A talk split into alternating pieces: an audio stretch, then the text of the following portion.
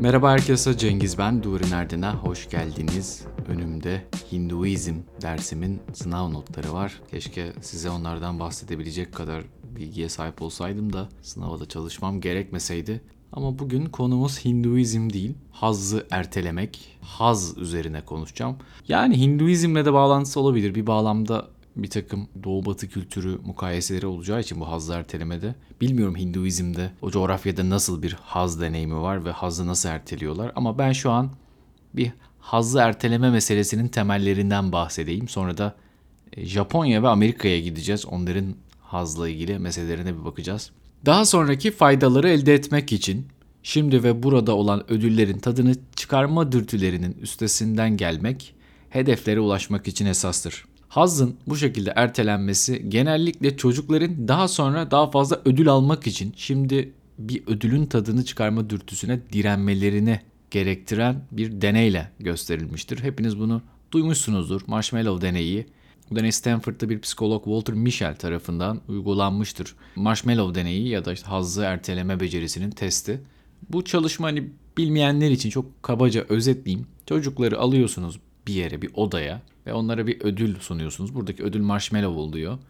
Ve onlara şöyle bir şey söylüyorsunuz. Eğer bu ödülü o anda tüketmez ve bir süre beklerseniz aynısından bir tane daha size vereceğiz. Sonra araştırmacı odayı terk ediyor ve 15 dakika sonra geri geliyor. Buradaki sürede 15 dakika. Neden 15 dakika? Bunlar hepsi tartışmalı. Ve ödül çocuğun tercihine göre marshmallow ya da başka bir hamur ürünü de verdikleri oluyormuş. Yani eğer tüketmezsen 15 dakika içinde bir tane daha verecekler. Yani biraz beklersen iki taneyle oradan çıkacaksın. Şimdi bu çalışmanın burasıyla ilgili kısmı ilgi çekici değil de çalışmayı takiben yapılan uzun vadeli araştırmalar zaten asıl olayı belirleyen şey. Bu da bence bilmiyorum kendiniz işte pedagojik açıdan, ebeveynlik becerileri açısından da düşünebilirsiniz. Eğer haz erteleyebilen, diğer ödülü bekleyebilen bir çocuk varsa çalışmalarda gösterilmiş. Yani Amerika'da yapıldığı için çalışma çocukların SAT puanları daha yüksek çıkmış. Yani bu hazzı erteleyen, marshmallow'u o 15 dakikada yemeyen çocuklardan bahsediyorum. Eğitime devam etmeleri daha yüksek oranda olmuş ve daha başarılı olmuşlar. Yine vücut kitle indeksi bile daha iyi olmuş bu çocukların, o hazzı erteleyen çocukların ve pek çok başka kriterde bu çocuklar daha başarılı olmuş. Tabi Amerika'da böyle deneylerin e, sonrasında tekrarlandığında farklı sonuçlar verdiğini artık alıştık. Yani ben ne zaman böyle bir deney okusam Sonra deneyle ilgili o skeptik tarafım beni dürtüyor. Ya harbiden bu böyle miymiş diye. Biraz daha araştırırım. Sonra bu deneyi 30 sene sonra bir yaparlar. Hiç de sonuçlar öyle çıkmaz. Ama bu kez hani bu Walter Mischel'in yaptığı bu deneyin tekrarı yapıldığında ve çalışmanın ilk yapılan ilk çalışmanın 10 katı büyük bir popülasyonda sonuçlar yine benzer çıkmış. Yani yani bir, bir düşüş var. Hani o çocukların işte e, başarısında en azından bir yarısı e, gibi bulunmuş ama e, yine de anlamlı bir fark bulunmuş. Yani o hazzı erteleyen çocuklar e, daha başarılı, işte beden kitle indeksleri daha e, işte ideale yakın, eğitimlerinde daha devamlılık sağlamış kişiler. E, yani bunun da hani neden farklı olduğunu şey yapan tartışan araştırmacılar belki değişen günün ekonomik koşullarıyla alakalı olmuş olabilir. Şimdi Türkiye'de yapsanız bir çocuğa bir tane marshmallow koysanız 15 dakika sonra bir tane daha vereceğim deseniz dolandırıcı bu herhalde deyip yiyebilir yani. O yüzden Amerika'da da belki işte o gittikçe kapitalist ekonomi, liberal ekonomi yani hani fırsat varsa al kaç belki de insanların içine işlemiş olabilir. O yüzden 70'lerde bunu yapmakla hani böyle solculuğun, işte sosyalist hareketlerin çok güçlü olduğu zamanlarda yapmakla işte 2000'lerde yapmak arasında da fark olabilir. Ve evet bu deneyin tabii şöyle önemli bir tarafı var işte o yani bu görevdeki bireysel farklılıklar akademik başarıdan sosyoduygusal yeterliliğe ve sağlık gibi yaşamın ilerleyen dönemlerindeki önemli sonuçları öngörmekte olduğu için bu anlamda kamuoyunun da dikkatini çeker bazen yani bilmiyorum psikiyatrist olduğum için böyle eş dost çevreden işte küçük kuzenler, akrabalardan, hani yeni çocuklarından falan böyle şeyler oluyor işte bu çocuk işte zeki mi olacak bu çocuk nasıl olacak sence gibi. Yani ben de hani bununla ilgili böyle çok çocuk psikiyatrisiyle ilgili çok çok büyük bir bilgim yok ama çok temel bilgilerim var işte kişilik gelişimiyle ilgili, sebat etmekle ilgili, haz ertelemekle ilgili. Biraz o tarz gözlemler yapıyorum. Hani illa bir şey sordukları için yani durduk yere değil de. Bu tabii değişmez ya da işte tam anlamıyla bu yine işte o determinist bir bakış olmasın yani bir çocuk işte hazzı erteleyemiyor bunlar adam olmaz bunu hani sanayiye çırak olarak verin şeyi gibi bir yere gitmesin yani bu iş ama e, yani nasıl bakabilirsiniz ki yani 5 yaşında çocuğa 6 yaşında çocuğa yani ileride büyük adam mı olacak ileride başbakan mı olacak ileride işte fen lisesine mi gidecek üniversiteye mi gidecek? Yani ben bunu anlayamam ama belki bir jelibon verebilirim ve jelibonu yemezsen sana bir tane daha jelibon verebilirim diyerek onun bu e, anlık ödüllerin tadını çıkarma eğilimini e, bir şekilde araştırabilirim ama bu da e, hani böyle çok da böyle nasıl diyeyim sonucu net öngörücü olabilir mi? Bundan çok emin değilim. Marshmallow görevindeki hani o bahsettiğim deneydeki performans dürtülerin engellenmesi ve engelleyici kontrol gibi mizaç özellikleri de dahil olmak üzere bu tür süreçlerle ilişkilidir. E, hazın ertelenmesi aynı zamanda güvenilirlik, işbirliği ve grup normları gibi sosyal bağlamsal bilgilerden de etkilenir. Yani tam da bahsettiğim şey gibi. Bir kere zaten mizaç işin içinde olduğu için genetik bir takım faktörler var. İkincisi grup dinamiği ile ilgili ya da işte işbirliği yapmak, etrafındaki insanlara güvenmekle ilgili çocuğun yetiştiği şeylerle de alakalı. Şimdi e, mesela bir örnek verelim. Çocuklar iç grup üyelerinin hazzı ertelediğine ve dış grup üyelerinin ertelemediğine inandıklarında e, tersi senaryoya kıyasla hazzı erteleme olasılıkları daha yüksek. Yani bu sonraki çalışmalarda gösterilen bir şey. Senin ailen, senin etrafındakiler hazzı erteleyebiliyor ama dışarıdakiler ertelemiyor. İçerideki grubun etkileri daha önemli. O yüzden hani çocuk da hazzı ertelemiyorsa işte marshmallow atlıyorsa aileler kendinden de yola çıkmalı. Tabi günlük ödül bekleme deneyimleri gibi alışkanlıklar yoluyla edinilen bazı eğilimler aslında hazzı geciktirmeyi teşvik edebilir. Küçük çocuklar sosyal gelenekler ve yetişkinlerden veya diğer çocuklardan gelen talimatlar veya teşvikler temelinde anında bir ödülden vazgeçtikleri deneyimler oluşturabilir. Yani bu illaki bir teste tabi tutulması gereken bir şey değil. 3-4 tane çocuğun bir oyuncakla oynadığını düşünün. Ee, çocuklar e, sırayla bir oyuncakla oynuyorlar ve şimdi orada çocuğu izleyin. Yani bir oyuncakla oynamak için sıranın kendisine gelmesini bekleyebiliyor mu? Kendi sırası geldiğinde o oyuncakla oynamakla ilgili içsel bir işte zamanlaması var mı ya? Ben artık bu oyuncakla yeteri kadar oynadım. Şimdi işte yanımdaki kardeşim, yanımdaki işte arkadaşım da onunla oynayabilir mi diye. Böyle bir mekanizmaya sahip mi? Ya da bu sahiptir de bu mekanizma çalışıyor mu? Yani bu e, işte erteleme ya da işte geciktirme güvenilir bir şekilde teşvik edildiğinde veya işte ebeveynler tarafından bunun belki de, iyi bir şey olabileceği tavsiye edildiğinde çocuklar bu bağlamda gecikmeye tekrar tekrar dayanabilir ve yavaş yavaş bağlam ile geciktirme davranışı arasında belleklerinde bir örtük çağrışım gelişebilir. Bu zaman içinde yani bu tarz örtük çağrışımlar veya bir takım alışkanlıklar, küçük yaşlarda kazanan alışkanlıklar öğrenilmiş bağlamlarda işte ödev tamamlamayı, belki ileri yaşlarda işte sigarayı bırakmayı ya da sabahları uyanıp düzgün bir kahvaltı yapmak gibi basit hedeflere bile yardımcı olabilir. Mesela çalışmalarda hani e, yapılan bu işte marshmallow'da şimdi Amerika'da yapıyorlar bu çalışmayı ve Amerikan kültürü içerisinde de bir takım etkiler olabilir. Amerika'da hani hazzı ertelemekle ilgili başka belki deneyimler vardır. Başka kültürlerde başka. Amerika'yı da böyle hani batı kültürü demek de Amerika'ya belki çok uymuyor. Çünkü çok fazla Asya göçü de var. Bilmiyorum Amerika'yı nasıl formüle ediyorlar, nasıl kavramsallaştırıyorlar.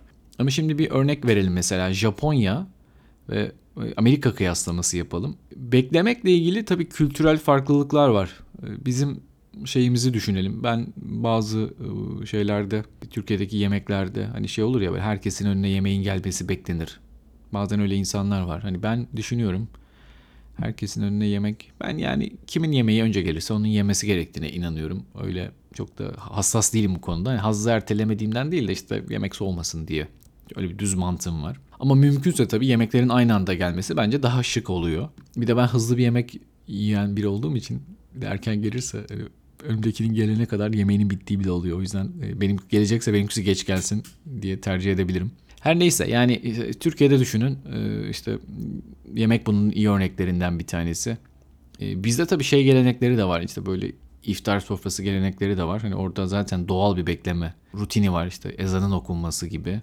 O yüzden hani bu tarz şeyler belki şey olabilir. İşte askerde askere gittiğimde yemekleri alıyorsunuz bekliyor muyduk ya? Vallahi askerliği de hani zaten 3 hafta bedelli yaptık onu da unutmuşum. Ya öyle bir şey de vardı sanki. Orada da böyle bir beklemekle ilgili bir şey vardı.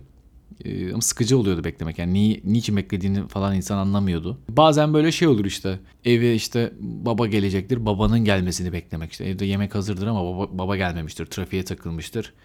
Hani o gelince beraber yemek yiyelim diye onu beklemek vardır. Bu tarz aslında bekleme pratiği çok olan bir şey. Yani bir de yemek ye- yeme üzerinden konuşuyorum. Bu tarz şeyler oluyor. Aslında bunun pratiğini çok küçük yaşlardan itibaren yapıyoruz ve hayatımızın her döneminde yapıyoruz. Şimdi yemek yeme bağlamında Japonya örneğine bakalım. Onlar daha alışkın beklemeye. Yemek yerken Japonlar genellikle tüm bireylere servis yapılana kadar bekliyorlar ve yemekten önce e, hep birlikte itadakimasu yani kelimeyi çevirirsek alçak gönüllülükle, tevazuyla alıyorum anlamına gelen ve onların aslında kabaca da hani afiyet olsun minvalinde bir e, şeyle e, kültürel bir alışkanlıkları var. Bakın kelimeyi de öğrendik bugün. Japonca vocabulary. Itadikamas. Yok. Itadikam ilk seferinde güzel söylemiştim. Şimdi söyleyemiyorum. Ita itadakimasu.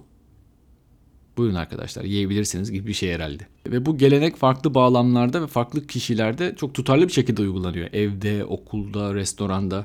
Yemeklerde bu bekleme alışkanlıklarını uygulamaya ek olarak Japon çocuklar okuldaki atıştırmalık saatinde bile bu beklemeyi yapıyorlarmış. Yani küçük bir şeyler yiyecekler falan orada bile bekliyorlarmış. Dahası Japon çocuklar evde ve okulda gün içinde belirli bir saate kadar tatlı bekleme deneyimini de tekrar tekrar yaşarlar. Yemek yemek için bu tür bekleme gelenekleri Amerika Birleşik Devletleri'nde çocukların günlük pratiğinde çok yaygın değil aslında. Bizde de çok yaygın değil. Yani öyle bir e, yemek sırasında beklemek işte tüm herkes gelsin bütün sınıf yemeğe gidelim bekleyelim bilmiyorum. Bazı böyle daha e, mütedeyyin, daha dindar çevrelerde işte bir yemek duası, yemek duasını yaptıktan sonra beraber yemek gibi bir takım e, alışkanlıklar var. Belki oralarda bu daha fazla gelişmiş olabilir ama benim hani gördüğüm daha böyle seküler tarafta böyle bir hani yemeği bekleyelim beraber dua edelim. Bu tarz şeyler pek olmuyor. Çok da böyle yemek doğası falan da hani en dindar çevrelerde bile çok da karşıma çıkan bir şey değil. O yüzden hani bilmiyorum bizim belki yemekle ilgili e, daha bir zaafımız var. Ama Japon çocukları bekliyor yemek yemekle ilgili ve o yüzden ödüllere karşı direnç belki de işte küçük bir çocuğun direncini geliştirebilecek en büyük alışkanlık hani yemek yeme ve Japon çocuklarının Amerikalı çocuklara kıyasla e, bu yemekle ilgili hazzı ertelemekle ilgili daha fazla e, bir tecrübeye, daha fazla bir dirayete sahip olabileceğini tahmin edebiliriz. Şimdi şunu sorabilirsiniz. Ya bu Japon çocukları bekliyor ve bekleyince yedikleri yemek daha mı güzel oluyor? Aslında zor bir soru. Şimdi çocuklar genel anlamda çocukları düşünürsek e, onlar büyük gecikmeli ödülleri beklemek yerine anında ödüllerin tadını çıkarırlar. Şöyle düşünün. Anne yemek yapar. Çocuk arkada böyle işte ağlar bir şey yapar. Ya bu anne yemek yapar falan diyorum. Lütfen böyle cinsiyet rolleriyle alakalı bir şey değil. Baba da yemek yapabilir. Hani genel biraz daha genelleştirerek söylüyorum. Hani bu dille ilgili şey yapacaksınız beni linçleyeceksiniz şimdiden evet linçleyebilirsiniz. Anne yemek yapar gibi şeyler söylüyorum. Anne ya da baba yemek yaparken küçük bir çocuk vardır orada. Hani o yemeğin yapılmasını mı bekleyecek çocuk? Orada işte yok nohut ıslanıyor, haşlanıyor bilmem ne. Çocuğun derdi işte annesine işte bir şey yapmak. İşte anne bana işte bir şey var.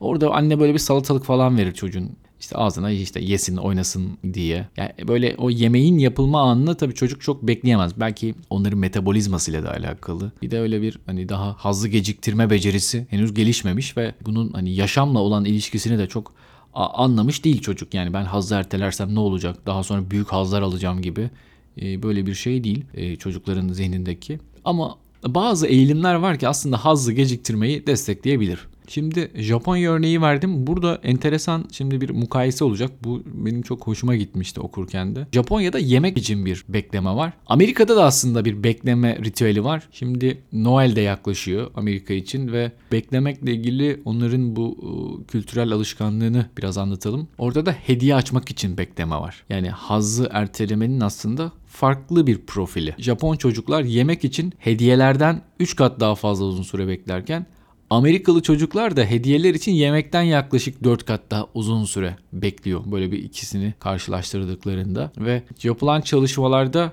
hazzı geciktirmenin neden yaşam sonuçlarını öngördüğüne dair yeni yanıtlar sunmakta ve çocukların hazzı geciktirmesini anlamak için yeni yönler önerilmiş. Yani şunu söylüyor. Bir kültürde yani dışarıdan baktığınızda işte Japon kültürü sanki böyle hazzı erteleyen bir kültürmüş gibi gözüküyor ama bu yemek yemek bağlamında. E, hediyeleşme anlamında da mesela Amerika e, hazzı erteleyen bir kültüre sahip. Şimdi bunları da detaylandıracağım. Benim çok hoşuma gitti bu ikili mukayese. Birbirine böyle çok uzak gözüken iki coğrafya. Şimdi Amerikalı çocukların hediye açma deneyimine bakalım. İşte hediye vermeye bakalım. İşte örneğin doğum günlerinde, yani Noel'lerde, Amerika'da bu hediye muhabbeti çok oluyor herhalde. Orada bu tarz şeyleri seviyorlar. Evde tek başına filmini falan da hatırlayın. Hep Noel, hep hediye bir şeyler var yani orada. Aklınıza gelir. Ya Amerikan filmlerinde bu hediye şeyi çok sahiden göze çarpar. Ve hediye vermek Amerika Birleşik Devletleri'nde belli durumlarda gerçekleşen ve bekleme geleneklerini içerebilen özel bir olaydır. Yani işte doğum günü partisi ise hediyeler bir doğum günü partisinin sonunda açılır. Yani ta o partinin sonuna kadar hediyeler orada durur. E Noel zaten hani bütün o işte klasik Amerikan filmleri, işte bir takım Amerikan işte görsellerini hatırlayın. Bütün hediyeler o Noel ağacının altındadır ve Noel günü açılmadan önce günlerce bekler. Böyle ağacın altında birkaç saat beklemez. Bayağı hediye oradadır ve ağacın altında durur. Japonya ile yine kıyasladığımızda ikisinin çok farklı hediye verme ve hediyeleri açmakla ilgili bekleme gelenekleri var. Amerika'da insanlar size birisi hediye verdiğinde hediye veren kişi hazır olana kadar hediyeyi açmıyor. Bu da ilginç. Yani gidiyorsun birine hediye almışsın. O işte sen tuvalettesin, sen dışarıdasın, sen biriyle konuşuyorsun. Sen o gün işte bilmiyorum belki orada değilsin, gelemedin, geç kaldın. Seni bekliyor yani hediyeyi açmak için. Hediye veren kişi mevcut olmadığında hediye açmayı erteledikleri bile oluyor. O yüzden mesela Japonya'ya göre biraz daha farklı. Yani Japonya'daki insanlara göre beklemekle ilgili en azından bu bağlamda daha fazla deneyime sahip olabilirler. Yine bir Noel sabahı Amerika'dayız. Çocuklar hediyeleri açmadan önce ebeveynlerinin uyanmasını bekliyor. Çocuğa bunu çok küçük yaşlarda öğretiyorlar. Anne baba yoksa sana hediye almışsa ve sen onu açarsan bu hoş olmaz diye. Ancak Japonya'da işler çok farklı. Tatlı bir Japon çocuğunu zihninizde canlandırın ve Japon çocukları uyurken genellikle Gece ebeveynleri onların yataklarının yanı başına bir hediye bırakıyorlar ve bu hediyeleri işte çocuk sabah uyanıyor ebeveyni yanında yok ve görür görmez açıyor hediyesini ve yani orada aslında bir bekleme deneyimi yok. Japonya'da bir kişi size bir hediye verdiğinde hediyesini açmak için onun oradaki varlığı gerekmiyor. Yani böyle bir şart yok. Şimdi geçenlerde bir doğum gününe gittim. Oradaki şeyi aklıma getiriyorum. Gidiyorsunuz işte hediyeler için neyi bekliyorsunuz? İşte herhalde pastanın kesilmesini falan bekliyorlar. Bazı insanlar mesela bu da enteresan. Böyle hediyelerini hemen vermek istiyorlar. İşte o arkadaşının tepkisini görmek istiyorlar. Hadi hadi Hadi hediyeleri bakalım hadi hediyeleri açalım diye. O yüzden bizde böyle hediye varsa masada hemen onu vermek hemen böyle açalım hediyeyi şey yapalım işte deneyelim oldu mu olmadı mı hediyelere puan verelim gibi şeyler de oluyor. Biz biraz burada neye benziyoruz? Biraz Japonya'ya benziyoruz böyle hediyeleri. Biraz bekletiyoruz ama böyle hemen de şey yapıyoruz. Bir de bizde şey çok yok yani hediyeyi verip uzaklaşmak diye bir şey yok. Biz genelde hediyemizi görmek istiyoruz yani alan kişi hediyeyi aldığında nasıl bir yüz ifadesi var onu görmek istiyoruz. Hediye seçmek de büyük iş ya değil mi? Bizim Hacettepe'de Türkiye'de işte tam da bu zamanlar yine böyle işte bir hediyeleşme için bir kura falan bir şey çekilirdi. Sonra bir şey gelirdi işte bir barem yani ücret baremi. Yani işte böyle herkesin işte bütçesini sarsmayacak bir rakam için bir kura çekilirdi. Yani bazen şöyle oluyordu. Bir kura çıkıyor sana ve onu son ana kadar söylemiyorsun ve kafanda o kişiye bir hediye alıyorsun ama o senin onu aldığını bilmiyor. Sen de sana kim alacak onu bilmiyorsun. Ama zaten o bir ay boyunca şöyle geçiyor. Ama sen şunu alıyorsun değil mi? Sen bunu alıyorsun değil mi? İşte sen kesin bana alıyorsun. İşte anladım. Böyle sürekli birbirimizden bunu öğrenmekle geçerdi o bir ay. Vallahi özlemişim. Şimdi böyle söylerken. Son zamanda bir değişikliğe gittik. Hediyeleri alıp biraz böyle şey gibi olacak ama işte Noel ağacımızın hani bölümdeki Noel ağacımızın altına bırakıyorduk ve sırayla mı işte bir şeyle bir isim şey yapılıyordu. Herkes yani bir numara mı verdik hediyelere? O gidip o hediyeyi alıp açıyordu. Bu sefer kime aldığınızı da bilmiyordunuz. Evet yani bu hediye vermekle ilgili meseleler aslında çok fazla kültürel farklılık içeriyor. Kültürel bilgileri verdikten sonra Amerikalı çocuklarla Japon çocuklara bir deney yapıyorlar. Sahiden de şey çıkıyor. Amerikalı çocuklar marshmallow'u yemeye direndiklerinden 4 kat daha uzun süre hediye açmaya direniyorlar. Japon çocukları da hediye açmaya direndiklerinden 3 kat daha uzun bir süre marshmallow yemeye direniyorlar. Bu tabi Amerika ve Japon kültürleri arasındaki hediye verildiğinde ve açıldığındaki farklılıkları göz önüne aldığımızda bir takım alışkanlıkların gücünü yansıtıyor olabilir. Kültürel alışkanlıklar yalnızca çocukların farklı ödüller için erteleyip ertelemediğini şekillendirmekle kalmadı. Aynı zamanda zihinsel süreçlerin doğasını da değiştirmiş olabilir diye iddiaları var bir takım yazarların. Engelleyici kontrolleri daha yüksekse ve sosyal geleneklere daha duyarlılarsa çocukların genel olarak hazzı erteleme olasılığı daha yüksekti. Kültür gecikme ve zihinsel süreçler arasındaki üçlü etkileşim önemli olmasa da bu ilişkilerin kültürel geleneklere ve ilgili bağlamlara bağlı olduğu görüldü. Yine de kültürler içinde sosyal geleneklere duyarlılık bir topluluk arasında paylaşılan davranışlara duyarlılıkla tutarlı olarak yalnızca kültürel geleneklerin hazzı ertelemeyi desteklediği bağlamlarda işte Japonya'da yemek yemeyi, Amerika'da hediye açmayı bekleme çocukların hazzı ertelemesini öngörmüştür. Aslında bu da bir takım kültürel alışkanlıkların gelişimini belki de teşvik etmekle ilgili önemli. Yani hazzı erteleme meselesi tek başına bir tane deneyle anlaşılabilecek bir şey değil. Ama bir anlamda da öz denetimi bize gösteren bir şey. Öz denetim çok erken yaşlarda oluşan bir şey. Bu eski antik Yunan felsefesinde de hani çok e, öne çıkan bir şey. Yani çoğunlukla onlar şey diyor biraz bugünden bakınca çok belki anlamlı olmayabilir ama kısmen de katıldığım bir şey. İşte çocuğun öz denetimi 7 yaşındayken aşağı yukarı oturur. Bu tabii nasıl oluyor? Bunu cevaplamak kolay değil ama işte ödevlerini yapmadığında uyuyamayan çocuklar var ödevlerini hiç yapmasa da uyuyan çocuklar var ya da eve gelir gelmez ödevini yapmakla ilgili böyle kendini çok ciddi sorumlu hisseden çocuklar var. E hiç bunu önemsemeyen, ailesine yaptıran çocuklar var. Sahiden onların ileriki yaşamlarındaki başarılarını hatta sağlık durumlarını da öngördüren bir şey. Tabi sadece buna indirgemek doğru olmaz ama bence şimdi bu çocuklarla ilgili bu tarz alışkanlıkları çok erken yaşlarda kazandırmak önemli. Şunu diyebilirsiniz ya küçük bir çocuk yemeğini hemen yese ne olacak? Küçük bir çocuk hediyesini hemen açsa ne olacak? Ya yani evet yani ne olacak belki de hiçbir şey olmayacak. Bu çalışmaların hiçbirinde çok da bir anlamı yok. Belki bizim kültürel bağlamımızda zaten hiçbir karşılığı yok. Bütün bunlara bir itirazım yok. Ama bütün bu okuduklarımızdan, gördüklerimizden, yapılan testlerden şunu anlıyoruz. Yani siz bir çocuğa tutup da şu kadar ders çalış, şu kadar kitap oku, işte şunu yap, bunu yap gibi şeyler demek yerine kültürel bazı alışkanlıkları daha güçlü bir şekilde onlara gösterebilirsiniz. Yani bu şey de değil yani yalandan kültürel alışkanlıklar değil. Yani işte yemek yenecekse herkesin sofraya oturmasını beklemek. Yemek bittikten sonra herkesin aynı anda kalkmasını beklemek. Yani sen yemeğini erken bitirdin, sıkıldın, kaçıp gidemezsin diğerlerinin de yemek yemesini bekleyeceksin. E, hediyeleşildi. Birbirine insanlar hediye verdi. Bekleyeceksin. İşte sana hediye veren kişi orada olana kadar bekleyeceksin. O olunca hediyesini açacaksın. Yani hani kendimce uyarlıyorum. Hani hem hediye açmayla ilgili haz ertelemeyi hem yemek yemeyle ilgili haz ertelemeyi. Bunlar hani ancak bu çok küçük yaşlarda oluşturulan alışkanlıklarla belki de ileriki zamanlara gider ve bir şekilde bunların diğer davranışlara da yansımaları olabilir diye bunları söylüyorum. Yani o vakit bir çocuk oyuncağını sırayla diğerleriyle paylaşacağını da öğrendiğinde bazı şeyler için beklemesi gerektiğinde ve beklediği zaman hazının eksilmesi bir tarafa hazının artacağını gördüğünde bu davranış pekişebilir ve bu onun bütün yaşamında onun yanında olabilir. Şimdi çok fazla tabii oraya getirmedim konuyu işte dikkat eksik hiperaktivite bozukluğuna DHB'ye. Orada mesela haz erteleme ile ilgili güçlükler olduğundan bahsedilir. Ee, bir vakit DHB'deki haz ertelemekle de ilgili bir podcast da yapabilirim. Bugün hani daha böyle hazzı ertelemenin kültürel boyutları ile ilgili bir şeylerden size bahsetmek istedim.